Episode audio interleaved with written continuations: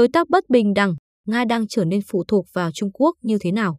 Nguồn The Economist, ngày 27 tháng 7 năm 2019. Biên dịch Phan Nguyên. Bản quyền thuộc về dự án nghiên cứu quốc tế. Đó là một mối quan hệ tay ba của chính trị toàn cầu. Kể từ sau Thế chiến II, Trung Quốc, Nga và Hoa Kỳ đã nhiều lần hoán đổi đối tác với nhau. Sự sụp đổ của Hiệp ước Trung Xô sau cái chết của Joseph Stalin dẫn đến chuyến thăm của Richard Nixon đến Trung Quốc vào năm 1972 và chính sách hòa hoãn của Mikhail Gorbachev với Trung Quốc 30 năm trước.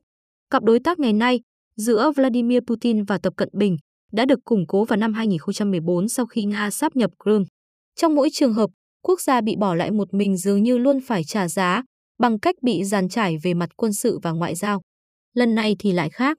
Mặc dù nước Mỹ bị bỏ rơi một mình, cái giá chủ yếu là do Nga gánh chịu. Trung Quốc thống trị mọi khía cạnh của quan hệ đối tác song phương. Nền kinh tế Trung Quốc lớn gấp 6 lần nền kinh tế Nga, tính về sức mua, và sức mạnh của nó đang tăng lên, trong khi của Nga giảm đi.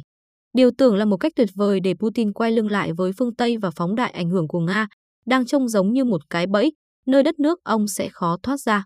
Còn lâu mới là một quan hệ đối tác bình đẳng, Nga thậm chí đang dần trở thành một nước chư hầu của Trung Quốc. Điều đó nghe có vẻ như là một nhận định quá cay nghiệt. Nga vẫn là một quốc gia có vũ khí hạt nhân, với một ghế thường trực tại Hội đồng Bảo an Liên Hợp Quốc. Họ đã hiện đại hóa các lực lượng vũ trang của mình và, như ở Syria, đã không ngần ngại sử dụng chúng. Tuần này, các máy bay chiến đấu của Nga và Trung Quốc đã tiến hành một cuộc tuần tra chung lần đầu tiên, gây ra báo động khi Hàn Quốc cho biết một máy bay Nga đã xâm nhập vào không phận của họ. Nhưng thực tế thì Nga đang nhanh chóng trở nên phụ thuộc vào Trung Quốc. Trung Quốc là thị trường quan trọng đối với nguyên liệu thô của Nga. Rosneft, công ty dầu khí quốc gia Nga, phụ thuộc vào tài chính của Trung Quốc và đang ngày càng chuyển hướng nguồn dầu xuất khẩu sang Trung Quốc. Khi Nga tìm cách đối phó với vị thế bá quyền của đồng đô la, đồng nhân dân tệ lại đang dần chiếm một phần lớn hơn trong dự trữ ngoại tệ của nước này.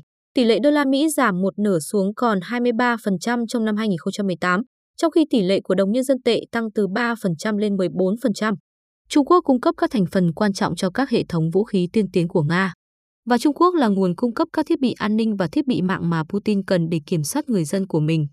Tháng trước, Nga đã ký một thỏa thuận với Huawei, một công ty viễn thông Trung Quốc bị Mỹ liệt vào danh sách đen để phát triển thiết bị 5G, khiến Nga càng bị cắm sâu vào không gian Internet do Trung Quốc kiểm soát. Điều này phù hợp với lợi ích của Trung Quốc. Trung Quốc muốn có một tình bạn lâu dài với Nga, ít nhất để bảo đảm an ninh biên giới phía Bắc, nơi từng xảy ra đụng độ vào năm 1969 và là một nguồn gây quan ngại vào những năm 1990 khi Nga trông như thể đang trôi giạt vào quỹ đạo của phương Tây. Nga cũng đóng vai trò tiên phong trong chiến dịch của Trung Quốc nhằm đâm thủng các tư tưởng phương Tây về nhân quyền và dân chủ phổ quát, điều mà cả hai nước đều coi là một sự kích động hướng tới cách mạng màu. Putin có thể chỉ ra một số lập luận nhằm nâng đỡ cho mối quan hệ hợp tác với Trung Quốc, bên cạnh sự thù địch chung của họ đối với các tư tưởng tự do. Một là sự ứng phó tùy biến. Các biện pháp trừng phạt của phương Tây được áp đặt sau khi Putin sáp nhập Crimea, sự can thiệp vào cuộc bầu cử Tổng thống Mỹ năm 2016 và việc sử dụng chất độc thần kinh ở Anh hai năm sau đó đã khiến Nga không còn nhiều lựa chọn thay thế. Ông Tập cũng đã che chắn cho hành động quân sự của Nga ở Syria và, ở một mức độ nào đó, là ở Crimea. Trái ngược với cuối thế kỷ 17, khi Peter Đại đế coi châu Âu là tấm gương về sự tiến bộ, Putin lại có thể lập luận một cách chính đáng rằng tương lai bây giờ thuộc về Trung Quốc cùng hệ thống chủ nghĩa tư bản nhà nước của nước này. Tuy nhiên, Putin đã nhầm. Thứ nhất, phiên bản chủ nghĩa tư bản nhà nước của Nga chủ yếu nhằm tìm kiếm đặc lợi, tham nhũng, mang lại những giấy phép làm giảm năng suất cho các nhóm thân tín của Putin, giúp họ tự do rút ruột kho bạc quốc gia. Đây cũng là một lý do tại sao đầu tư của Trung Quốc vào Nga khá hạn chế. Ngoài ra còn có mâu thuẫn giữa các tuyên bố của Putin về khôi phục lại sự vĩ đại của Nga và thực tế ngày càng rõ ràng cho thấy Nga ngày một phụ thuộc vào Trung Quốc. Điều này tạo ra căng thẳng ở Trung Á. Bởi vì sự ổn định ở khu vực này rất quan trọng đối với an ninh nội địa của Trung Quốc, Bắc Kinh muốn Trung Á ngăn chặn từ xa chủ nghĩa Hồi giáo cực đoan.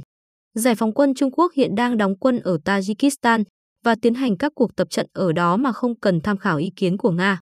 Và, ở một mức độ nào đó, mục tiêu của Nga và Trung Quốc là khác nhau. Có một giới hạn đối với việc người dân Nga bình thường chấp nhận từ bỏ các quyền tự do kiểu phương Tây. Nếu chế độ nắm giữ quyền lực thông qua các công nghệ của Trung Quốc, nó sẽ gây ra sự phẫn nộ của người dân đối với Trung Quốc và các cơ quan Nga mua sắm các công nghệ đó. Ai có thể nói khi nào các mâu thuẫn đó sẽ được biểu hiện?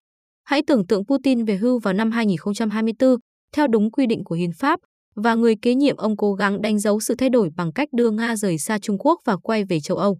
Chỉ lúc đó mới rõ là ảnh hưởng của Trung Quốc ở Nga sâu đậm đến mức nào và Bắc Kinh sẵn sàng gây áp lực tới đâu nhằm duy trì ảnh hưởng của mình. Vị tổng thống tiếp theo của Nga có thể thấy Nga đã không còn không gian để tự xoay sở nữa. Điều này có đồng nghĩa với việc phần còn lại của thế giới, đặc biệt là phương Tây, nên tìm cách kéo Nga ra khỏi vòng tay Trung Quốc trước khi quá muộn hay không. Ý tưởng đó sẽ hấp dẫn đối với các nhà ngoại giao và nhà phân tích cho rằng Nga quá quan trọng đến mức phương Tây không nên xa lánh. Nhưng có vẻ không phải vậy. Hiện nước Mỹ không phải chịu hậu quả đáng kể nào từ sự liên kết giữa Tập và Putin như trong thời chiến tranh lạnh trước đây. Mặc dù Nga và Trung Quốc thực sự làm suy yếu quan niệm của phương Tây về các giá trị phổ quát, nhưng với việc Tổng thống Donald Trump đang nắm quyền tại Nhà Trắng, các giá trị đó cũng hầu như không còn được áp dụng phổ quát nữa. Hơn nữa, ảnh hưởng của Trung Quốc đối với Nga cũng có mặt tích cực. Một cường quốc đang suy yếu và đầy giận dữ như Nga có thể nguy hiểm, họ có thể cảm thấy cần phản kháng để cho thấy mình vẫn là một thế lực đáng kể. Ví dụ như bằng cách bắt nạt Belarus, hoặc bằng cách khơi dậy nỗi sợ hãi lâu đời về sự bành trướng của Trung Quốc vào vùng Siberia rộng lớn.